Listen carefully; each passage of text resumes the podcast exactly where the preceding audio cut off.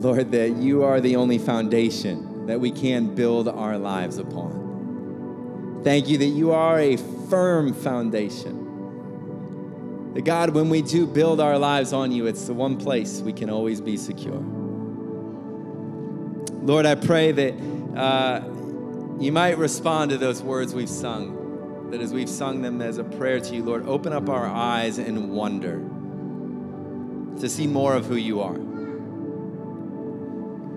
Lord, I pray that today you would be at work in our lives, in our hearts, in such a way that you are opening up the eyes of our heart to see you for who you are your greatness, your glory, your love. That, Lord, we might, bit by bit, build our lives upon you, upon your love. It's a firm foundation. May we know that today. I pray for every person who needs to be reminded of that truth today, that hear your voice, letting them know that they can rest secure in you. You are a firm foundation. Thank you for who you are, Lord, and I pray that each of us would hear you speak to us in fresh ways today. In Jesus' name we pray. And everybody agreed, said, Amen, amen. Why don't we give God one more clap of praise just to celebrate Him, who He is today? You know, praise opens up our hearts, it opens up the way. Why don't you can grab a seat? You can grab a seat. Well, good morning, everybody. If we have not met, uh, my name's Dean. I'm part of the team here at True North, and it is great to be with you. And this morning, uh, we are together for a very first time, the first time we've ever done this. I'm saying good morning to everybody online. I'm saying good morning to everybody right here in Marawa. I'm saying good morning to everybody in Mullaloo. And we are also saying good morning to our crew down meeting right now in the city. Let's give everybody in the city a big welcome. Give them a clap. Mullaloo, give them a clap if you're online. Welcome to everybody down there in Northbridge. It is great to be together. Now, this is the first time we've ever done this. If you don't know uh, about what's been happening there, um, we haven't had, had lots of occasions to talk about it, but at the end of 2020, uh, we are approached by City Church of Christ, the oldest church in our movement, the church that started every other church. 130 years they celebrated last year. And at that kind of milestone, they said, you know, they recognize they come to a place that we want to be replanted. And they actually reached out to us and said, would you consider at True North replanting uh, this church? And so we felt very much like, yes, this is, uh, it just aligned with what God has called us to. Our vision as a church, uh, if you don't know, is to be a people who passionately pursue the presence of God. And we believe that as we do that, the second part of our vision is so that we become a center for renewal. Our vision, we believe God called us to. We prayed into this 20, about 16, I think it was. And all that is about saying we believe God wants us to play our part in seeing his church renewed, revitalized, and strengthened. And so when uh, the crew reached out to us, we just felt so clearly God's hand was in this, and it's been a joy just getting to walk with them this year. Uh, we've just been able to walk together, get to know all the crew down there, and uh, and to discern together and pray about what God would have us do. So it's exciting uh, to be uh, speaking together with one another today. Marawa Mullaloo down in the city. Let's all welcome one another. Just give a big clap for everybody. We're part of a bigger tribe, what God's building and uh, special to be part of. You'll hear more about uh, all those things as the year goes as we seek God's plan for what's going to happen there. But one of the things we're going to do that is uh, going to be a, a, another, I guess, first because it's the first time we've all been together like this, but we're about to do something that is incredibly important as believers in Christ, and that's that we're going to unite in prayer. And in fact, this morning we're going to be praying together, uh, right, in, with all of all three places. If you're online, we're going to invite you to join. For someone in our congregation, uh, and and many of you will know him, uh, Ray Warrens and Sharon and his and their daughter Maddie. They've been a part of the heart and soul of this place for years and years and years, just forever. They're just part of the heartbeat of who we are as a church. And uh, Ray, which this will be a, a, a challenge and, and I'm sure a shock for many of you here, but Ray was diagnosed this past week, quite unexpectedly, with pancreatic cancer. And it's inoperable. They've had uh, an incredibly difficult week of finding out what's going on, doctors trying to discern treatments and all those things. And they're really in a place of just going, hey, there's only one place that we can turn, and that's for prayer. And, and the, one of the amazing things as well, I, I think is quite uh, unique and special today as well. We're joining with the city. Uh, Sharon uh, has her extended family is actually a part of that location. Uh, Graham and, and Doug down there, welcome. And we're going to be praying together. We believe that this is part of why we believe for being a church in multiple locations. We believe there's power in unity in Christ. And what we're going to do in just a moment is bring that unity together. We are going to pray as a congregation uh, for God to intervene. Uh, they found out as the week went on that the, the cancer had spread to the liver as well. This is a very difficult situation, uh, very difficult. But we're going to believe that actually God is at work. He is, in a pretty powerful way, even uh, provided to uncover what was going on uh, and to even find and figure out what's there. And so we're going to pray in unity that God would intervene in a miraculous way and raise life. We're going to pray for his wisdom for the doctors. We're going to pray for his strength for the family. And we're going to do that in unity together. And so I'm going to invite you, if you want to be part of this, to just stand up wherever you are. If you're in Molu, want to be a part of this, stand up. If you're down in the city, just stand up where you are. If you're at home watching this, you can stand up. And together in unity, uh, we're going to bring this before the Lord. You can do that in whatever way is kind of comfortable for you. If you want to stretch out hands or open hands, if you want to pray out loud, or if you want to pray in the quiet of your own heart. But we're going to come together in unity and seek God and His hand to move. Would you bow with me and pray as suits you? But let's do it in unity.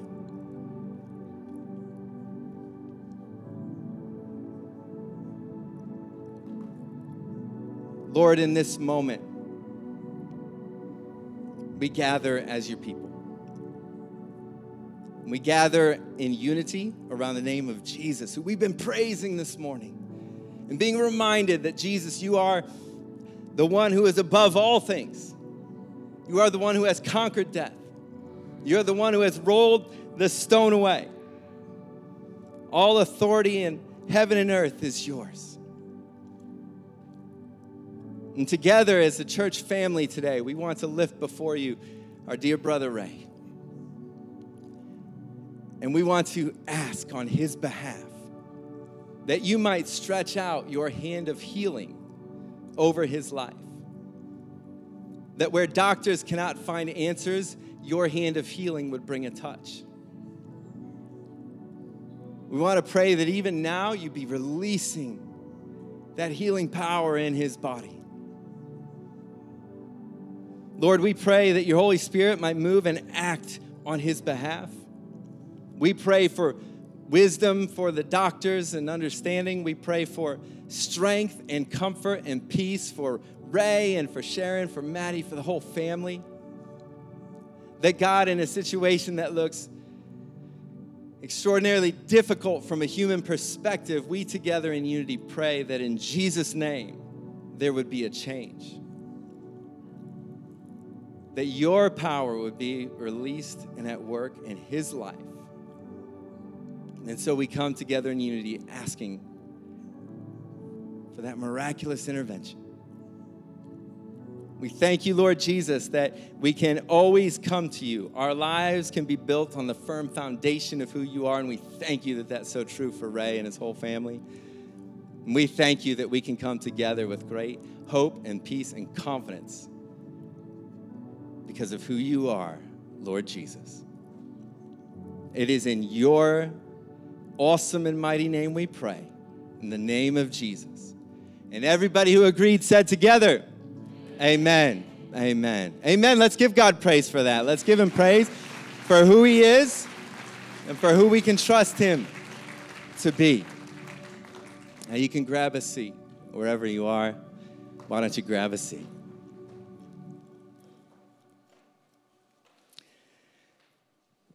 You know, this morning we are also uh, gathering together as one church spread in different places in our different locations and online, but we are coming together to begin a very special uh, next few weeks together. We are starting a series today called The Pursuit of God. Let me hear you say out loud wherever you are the pursuit of God.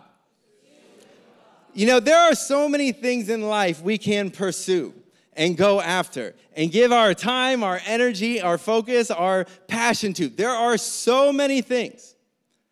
But what we are going to uh, focus ourselves on is that there is no greater pursuit than to actually pursue God. We were talking just a few moments ago about our vision as church is that we would become a center for renewal as we passionately pursue the presence of God. Our, we aspire always as a church to be a place that does not just know about God, but that is full of people who want to know God. And there's always a big difference between those two things. It's easy to know a certain set of facts about God, but it is something entirely different to really say, I know God and I am pursuing Him in my life. And so, our next few weeks is very much at the heartbeat of who we are as a church because it is all about what it looks like to passionately pursue the presence of God in our life. So, we're going to be in a series called The Pursuit of God. And what I want you to begin to think about is what will it look like for you to really pursue God in your life? We're gonna be doing 21 days of prayer and fasting coming up. We're gonna invite everybody who's a part of True North. That's why we're gonna all get on the same page today. We're gonna invite everybody who's a part of this church to say, hey, what would it look like if together for 21 days we all, in the fast, we'll talk about that and what that looks like. And, uh, but what would it look like if we all went, we are gonna intentionally be pursuing the presence of God in our lives. What might happen? Because we believe that, you know, as we pursue God, there's nothing greater we can pursue, and that He actually will move and respond and do things in our life as we pursue Him. You know, the, uh, the amazing uh, thing is, as I said, uh, we're going to be leaning into 21 days together. It's going to start this Thursday. We'll, we'll, we'll, give you more info. We'll talk about that later. One of the things we're going to encourage people to consider fasting from, uh, which may seem harder than food itself, is to consider fasting from some digital technology. That is like, I know when you say, hey, what if you were to give up some of your, oh, maybe it's a mobile phone or some apps or some, like, you can already feel the fear. Have you, anybody ever heard this word, No nomobophobia? Anyone ever been diagnosed with it? Are you familiar with nomobophobia?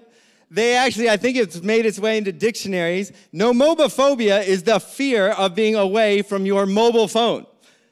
Nomobophobia.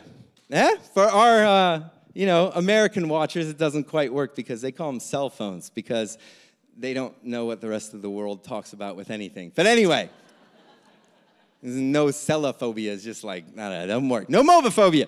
But and the whole reason that got into our lexicon is because so much a part of our lives are these kind of digital things. But what we're going to think about is this. And, and so before we get into that, though, I want you to, here's what I hope we can lean into together. If you're a person here uh, of, of faith and you're, you know, if you're not a person of faith, you're just kind of here hanging or watching or wondering about it, I hope you get a picture of what we believe uh, uh about, actually, what faith is all about. And if you're someone who say, I'm a follower of Christ, we're going to really lean into his words and what he invites us to be a part of.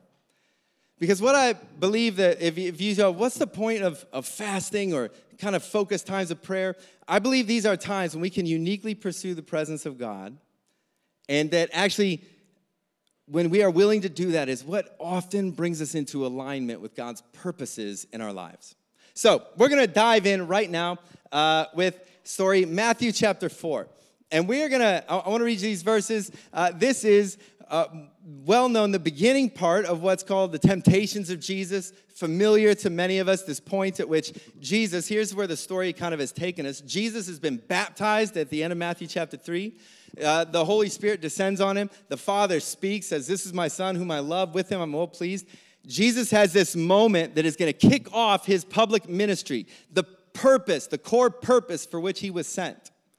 And immediately after that, we're told that the Spirit sends him out into the wilderness to fast and, and pray uh, for 40 days and 40 nights. And after that point, the, the devil's gonna come and tempt him. The enemy is gonna come and tempt him, and Jesus is going to experience this. And in so doing, uh, we are gonna learn what we can about what it looks like to encounter those same things in our lives. Matthew chapter 4, verse 1 says this it says, Then Jesus, after his baptism, he was led by the Spirit into the wilderness to be tempted by the devil. Now, for some of you, you hear the word devil, and because of kind of cultural expressions and things, you may think of all kinds of different things. It may sound almost cartoonish to you if you hear that word. You may think of, uh, you know, horns or pitchfork, all these things. What the Bible is really clear on is that there is an enemy of your soul. And, the, and the, sometimes called Satan, Lucifer, but there is actually an enemy of your soul. Uh, and, and, and you have to understand there is opposition. And what is helpful, I think, for every person to understand, if you go through life not realizing there's actually an enemy who wants to keep you from your purpose and plans that God has for you, you will miss a big part of life. If you think life is just kind of everything that comes your way is going to be good for you or something like that, and you, we sometimes don't realize there's actually what we often call the enemy of your soul. And so we'll often just call him the enemy for the rest of today to help you understand this is, this is what we face. This is, uh, this, is re- this is what the scriptures paint. This is part of the reality we live in. So it says he's tempted. And after, four, after fasting 40 days and 40 nights, he was hungry. Now, I love that it takes the time in the scriptures to point out that after 40 days of fasting, he was hungry. He was hungry. But you know, one of the reasons that's there is to remind us that Jesus experienced, they want us to understand Jesus has chosen, though he is the Son of God, to experience life as a human being like you and I. And so he is not immune to the same challenges and tests here that we might face ourselves just because he's the Son of God. He fasted, he was hungry. And it says the tempter came to him. That's what the enemy does. He tempts, he tests, he tries to convince us that there is a different path, a better path, that something which is not meant for us will actually lead to our good. It's what he does. The tempter came to him and said, If you are the Son of God, tell these stones to become bread. And Jesus answered, It is written, Man shall not live on bread alone, but on every word. Let me, wherever you are here, let me hear you say, Every word. Every word. Every word. Man shall not live on bread alone, but on every word that comes from the mouth of God. Now, in this story and in this first part of Jesus, the first thing that he goes through after he's going to begin to live out the, you know, kind of public ministry, the mission he's been sent for, this first thing that happens is him going and experiencing this temptation. And the first temptation that he experienced is what we're going to talk about here as the temptation to trade spiritual hunger for physical satisfaction. The temptation to trade spiritual hunger for physical satisfaction. He's been fasting in the wilderness for 40 days and 40 nights. He is physically hungry.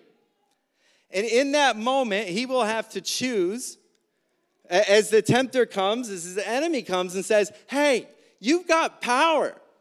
You could turn these stones into bread right now. You want something. You are hungry. You want food. Why don't you just turn these stones into bread and satisfy your physical hunger right now? And Jesus, this temptation of realize, you know, Jesus knows that actually there is a bigger purpose for which he's been sent. There's a bigger uh, mission that he is on. Eventually, he will turn bread miraculously from a few loaves into feeding thousands. But his power he has not been sent to use his power for himself. He has a distinct mission that God has called him to. And so the tempter, though, is trying to convince Jesus to move from the spiritual purpose from which he's been sent, to move from that spiritual hunger for the things of God, and instead just focus on physical satisfaction. Do you know one of the great temptations of life for us all. And Jesus navigates, of course, all these temptations perfectly on our behalf. None of us will end up perfectly carrying these out. That's the grace of understanding Jesus has already accomplished this on our behalf. But we can learn from how he encounters these moments because these temptations are common to human beings. So, what I want you to understand this morning, and it, it, that I think is important to be reminded of, is that we will all experience with pretty decent frequency the temptation to trade our spiritual hunger for the things of God to focus instead on satisfying our physical hungers. Now, we live in an era where uh, food, for us, in the time, place, and culture we live in, food is not even a problem. It's not even a problem. We are the most well fed people in the history of this here planet Earth, right? I mean, that's just reality. And yet, uh, so at times so captivated by our cravings for food are we that we invented a word to describe what it's like when we can't get it. How many people know the word? Hangry. Hangry.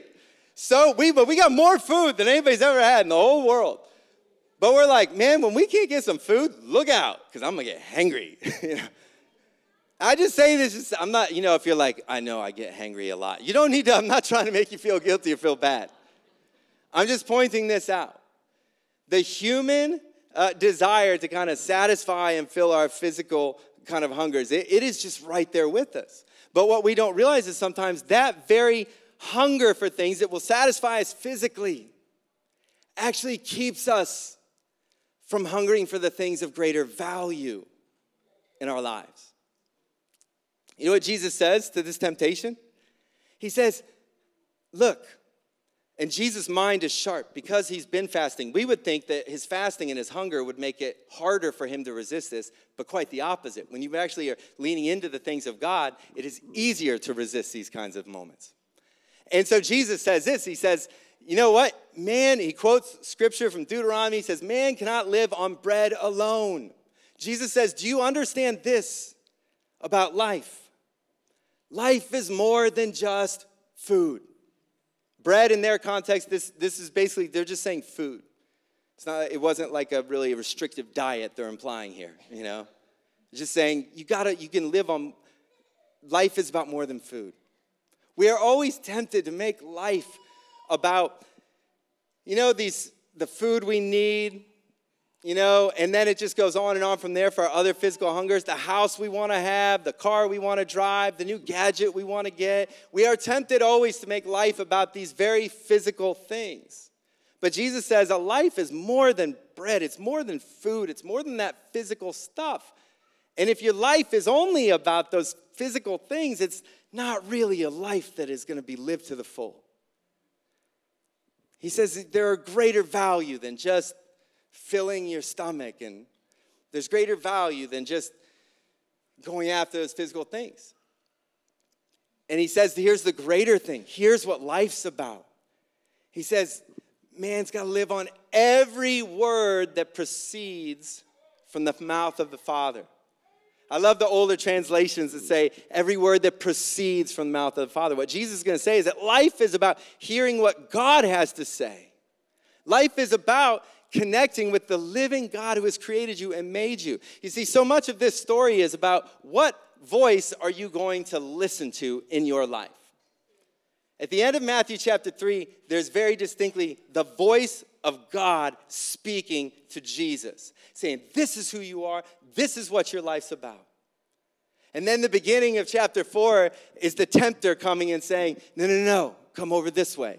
No, no, no, this will be better. No, no, no, this will, you'll feel more satisfied. It is very much about what voice, so much of life is what voice are we going to listen to? Are we going to listen to the voice of our Heavenly Father who created us and made us and loved us and has purpose for us? Or do we end up listening to the voice of the tempter, of the enemy of our soul, who can dish up some really nice looking bread and saying, This would be great, but it's actually the very thing that will keep us from our Father's purpose for our lives. Now, the thing I want to just suggest uh, to myself and to all of us listening is that perhaps, even as followers of Christ, though we know we are meant to live on every word that comes from the Father, that perhaps there is so much noise in our lives it becomes very difficult to hear every word. And if life is about hearing every word, it's about that connection. What happens to our spiritual hunger and what happens to the purposes for which God made us if the volume on every other voice in our lives is turned up so loud we can barely hear what the Father would say? So often in the scriptures, God's voice is spoken of as a still small whisper. And yet sometimes we live lives that are full of loud, noisy space. You see, it's time of prayer and fasting that we want to come to is to actually say, we believe that God has greater purpose for our life and that life is about more than just stuff. And we recognize that actually there's an enemy who wants us to believe that if we just had this or that or that, it would satisfy us. But we want to be a people instead who can hang on every word that comes from the Father. You know, I want to show you a little chart. I think this is a fascinating uh, little chart. Um, we're going to put up for a moment. I want, have a look at this. This is a, a, a guy did this TED talk. I've forgotten his name for the moment, but he looked at the average 24 hour day. And basically, uh, we all, we'll take it down actually for one moment. Let me give a little background to it. Uh, you know, he basically looked at how do we spend our time? And sometimes, how many people, maybe in the last week, have said, How was your week? I was busy. You know, how many people have said that, heard that? You know, we just say, Life's busy. It's just, that's the way it is. He compared how time was spent going back between 2000, uh, I think, 7 to 2017. And just looked at, we have a perception sometimes, but the reality of how life generally is spent doesn't actually shift a lot. So if you look, what you'll see, now we'll go back to it, 2007, the blue at the front is sleep. And, and for most people, just when you get big averages, it's somewhere between sort of seven to eight hours a night. I know there's plenty of people going, I only get three. I know that's rough. You should work on that. But we're talking in big, broad strokes. This is reality. That's about how long people tend to still spend sleeping. Then there's the work and commute, which is that next lighter blue, which is a big chunk. And people tend to spend, uh, I think, between sort of eight, nine hours on that zone, and maybe a little bit more with the commute. So you know that probably, uh, you know, we'll put together, let's just say eight and nine, that's 17 hours of your day is pretty much kind of accounted for. Survival is all those things like eating and bathing and uh, all the things you got to do just to look after yourself, getting dressed, all those kinds of things. There's certain things you just got to do. And then go to 2007, you'll see the white bar at the end represents your personal space. Maybe three to five hours a day. That's time with family or friends. That's time with that's discretionary. That's just the reality. This is there's not that much time that's sort of yep, you could choose to do with it what you want. Anyway, so you we all have this white space, and that white space is where the meaningful parts of life happen. Now, what you'll see in 2007 is a small red bar. Guess what that red bar represents? Screen usage. 2007, that's the average amount of time people spent looking at screens. This is just before mobile phones start to become smartphones and just a part of our everyday life. So, in 2007, if you go back, what now, 14 years ago, uh, our usage of screens, be it TVs, be it mobile phones, and things like that, is a very small sliver of our lives. Go to 2015. Oh, the bar is growing.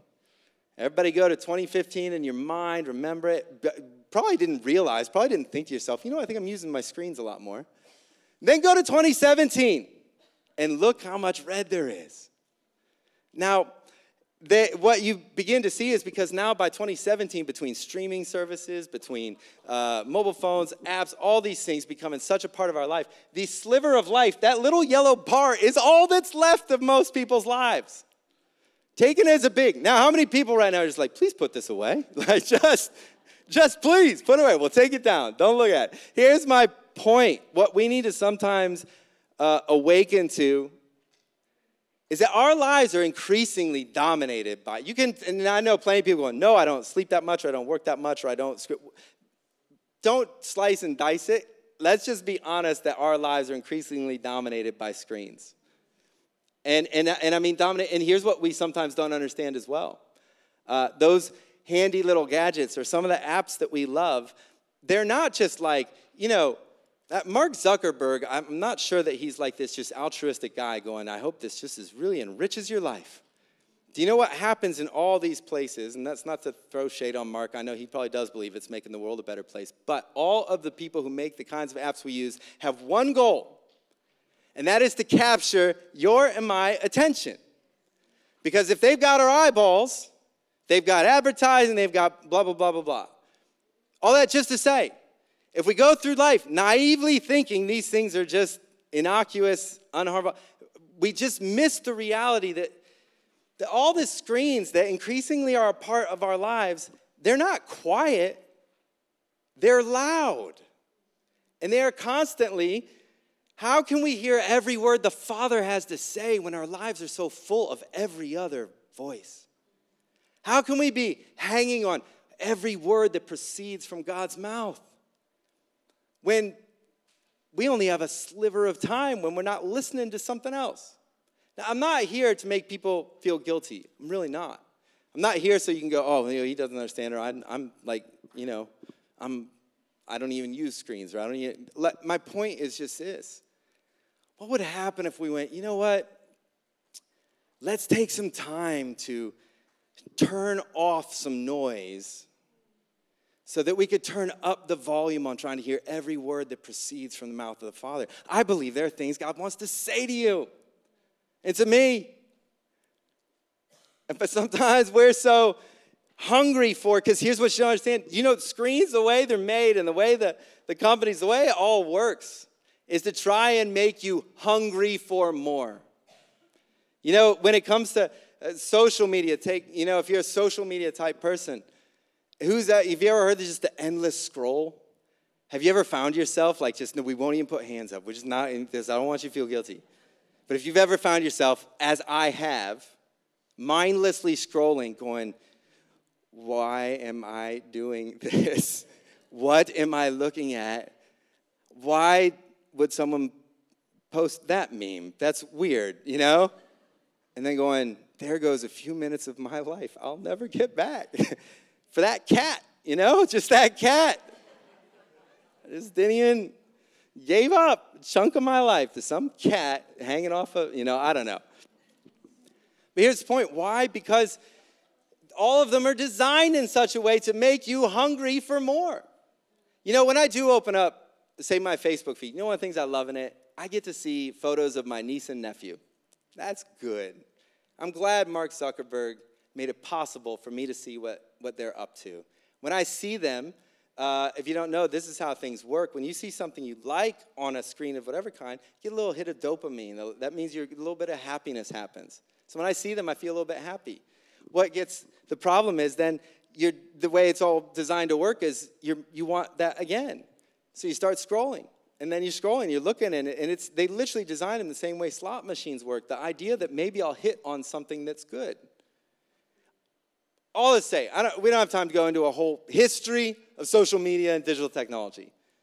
The point of, a, of what we're even suggesting is not say these things are bad. There are great elements. I love that I can connect with my family overseas through what technology offers. But as followers of Jesus, we have to understand they represent a temptation that can keep us from the bigger purposes God has for us. Because it's not just, eh, you know, if the, the more time gets spent, the more louder the voices are. The more time, you know, if, if, if you're a binge watcher of TV shows, how do you how do you hear the voice of God if if the whole kind of lower bar is full of just watching some shows? What would happen if what would happen if we went, we're going to step back from so much of this noise that crowds our lives and not just step back from it, but redirect some of that attention it's what everything wants nowadays is your attention. And we're going to say, God, I want to take my attention and I want to focus it on you. What if every time I found myself reaching for the mobile phone, I went, no.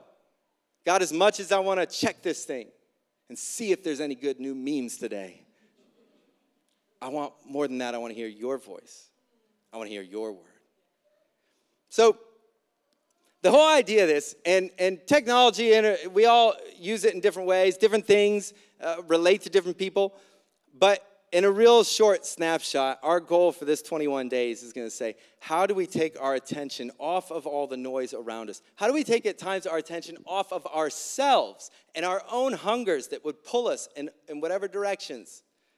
And how do we take instead and go, God, I want to redirect my attention and my focus to you. I want to hang on every word that comes from your mouth. What would happen? How would our lives look different? I will suggest to you this if you come with us on this and want to be a part of this time prayer and fasting, it comes with a money back guarantee. I guarantee you will not regret it. I guarantee no one will say to me, I'm, I'm upset that I used less technology and spent more time in God's presence. And if you say that, you get your money back. However, there is no cost, so that's no money. But anyway, I'm just telling you know, I, and here's what I believe. I believe if we do this as individuals, the, you know what these temptations were there to do? It was the enemy trying to keep Jesus from the very purpose for which he came. And what if so many of these noises and temptations are actually keeping us from the very purpose that Jesus has for us? He wants us to live. Jesus' purpose was unique. Who he was as the Son of God and his work on the cross to die, to rise, to free all humanity. We all understand that was unique solely to him. But what is not unique is God has a purpose for all of us. And what is not unique is that there are things all around us that will tempt us to trade our purpose for something of far lesser value. So, here is what we want to do as a church is we want to be a people who are going to passionately pursue the presence of god. And so i want to encourage you we're going to start on thursday. We got some resources up on the website. There's things you can find if you're like where do i start? Do i got to give up uh, everything else? There's different ways you can do this. There's different ways you can have a technology fast or if you are like a total no tech person there's different ways you could do it by limiting your food and, and fasting in a, in a more traditional way. But the point is what if we all just said, here's what I am going to take a break from, not because it's a bad thing. That's not what fasting is not about getting rid of bad things. It's about getting rid of good things for a time so I can focus on a greater thing, which is God and His Word to me. So we're not here to say all those things are bad. We're here to say, what would happen if we gave up lesser things for greater things? And and so I want to encourage you, if you want to be a part of that, what we're going to try and do is just, we're going to follow a particular framework in prayer. We're going to have, uh, you know, passages of scripture and kind of a prayer guide for every week. And we're going to follow kind of a simple structure for prayer. Some of you would have heard this in the past, but the point as well isn't just to give it up, but it's to go to God. It's a prayer and fasting. In the scriptures, they always go together. It tells us Jesus was fasting in the wilderness. The picture is clearly that he would have been alone and in prayer. And if Jesus needed to pursue God's presence that way, how much more do we? And so, what we're going to do is follow a little bit of a framework in our praying that's called the ACTS framework. Many of you be familiar with this, it's well known, ACTS. And the whole idea of it, and because our goal here is not to fast because we want to see X, Y, or Z happen. This is a fast that's about awakening greater hunger for the things of God in our lives. It's a fast that's about pursuing His presence.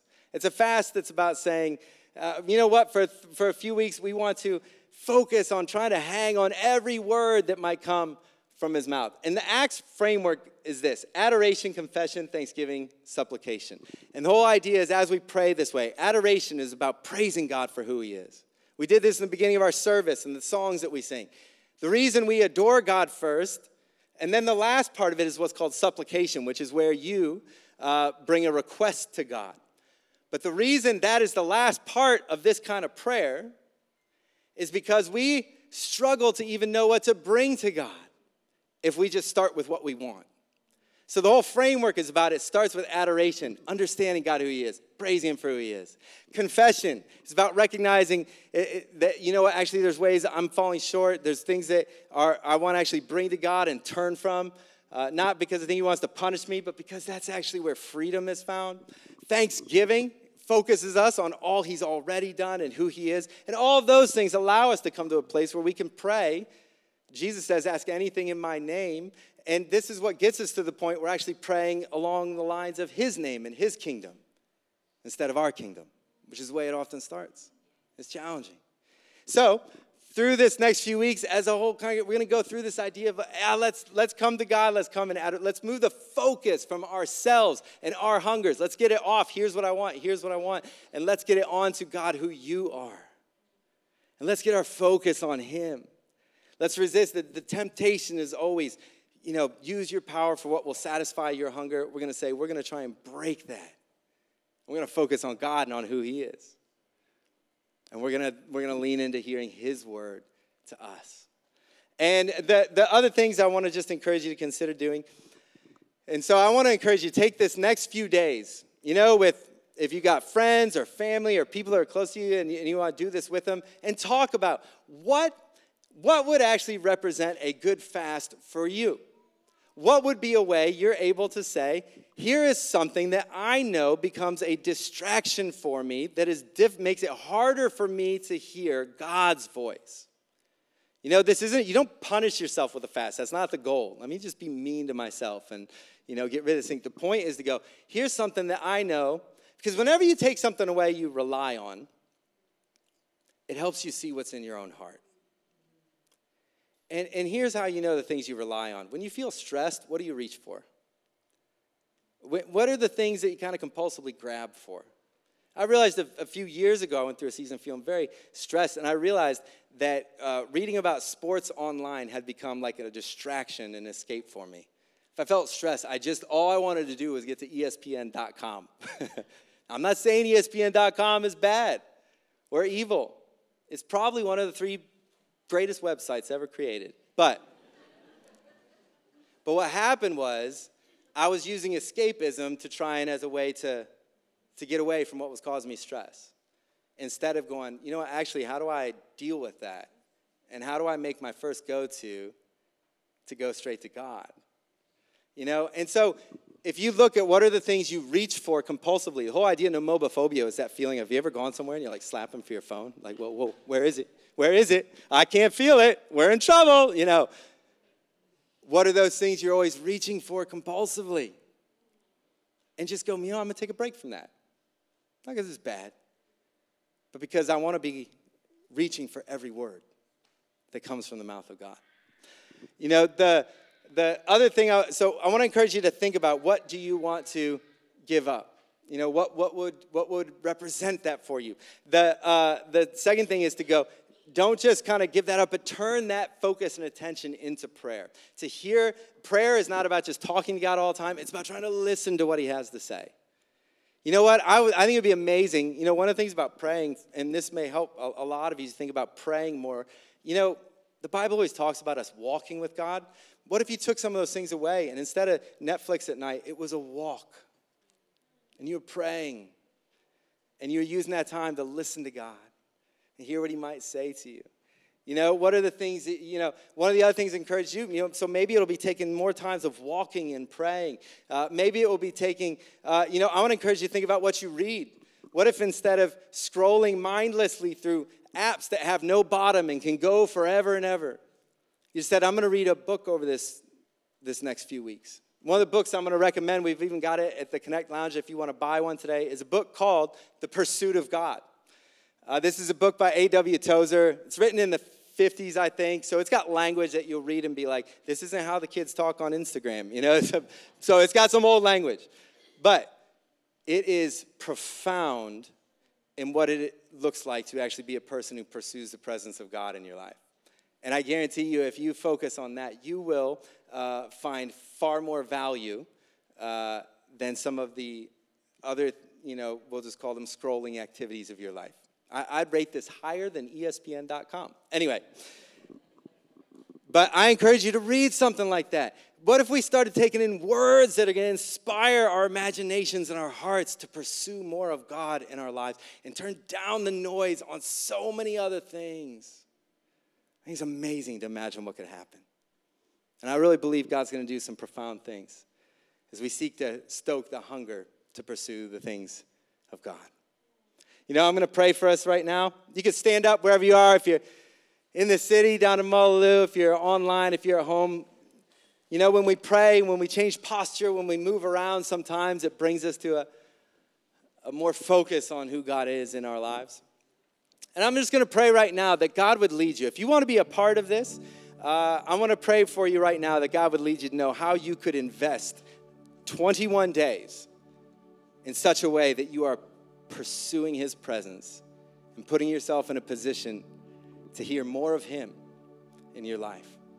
So, if you want to be part of this prayer, I invite you just close your eyes and maybe open up your hands if you want to just say, God, I want to receive more of you this morning. Because this isn't about, you know, me or what I think you should. It's about what does God want to lead you toward. There's more He has for your life. I promise you that. Heavenly Father, right now, I pray that for every person with hands held open to you, God, in this moment, would you be releasing something fresh of your Holy Spirit? Would you be planting a seed that is going to go into some good soil and that it's going to bear some great fruit.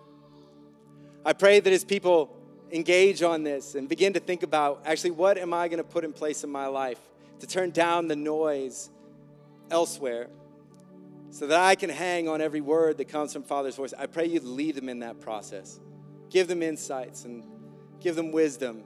Help them to have great understanding. Not from a place of what's bad or to punish, but Lord, as you lead them to greater freedom, as you lead them to greater dependence on you. So come, Holy Spirit, do something in our hearts. Stir us up to be people who are not distracted and, and taken down lesser paths by the lies of the enemy, who would tell us there is satisfaction to be found where there is not. But may the truth of your word begin to lead us. Lord, lead us to our purpose. Lead us to the, the purposes and plans that you have for each one of us. And lead us to the purposes and plans you have for your church here at True North. God, we thank you that you are loving and good and alive and at work. And I pray that you'll do great things as we earnestly seek you these next few weeks. Come move in our lives in Jesus' name. Amen. Amen. Amen. I'm excited for this next few weeks. Excited for what it's going to look like. A little bit nervous as well, to be honest when you're, you know, you get to speak about these things, I've already had to talk to God about what He might want me to turn down the volume on, and um, I'm nervous. So, just kidding. In a good way. In a good way. Hey, we're gonna sing one more song of of response together, and so I want to encourage you, even today, start stirring up those flames in your heart, the fires of your heart, to, to awaken that hunger for the things of God. Let's sing together.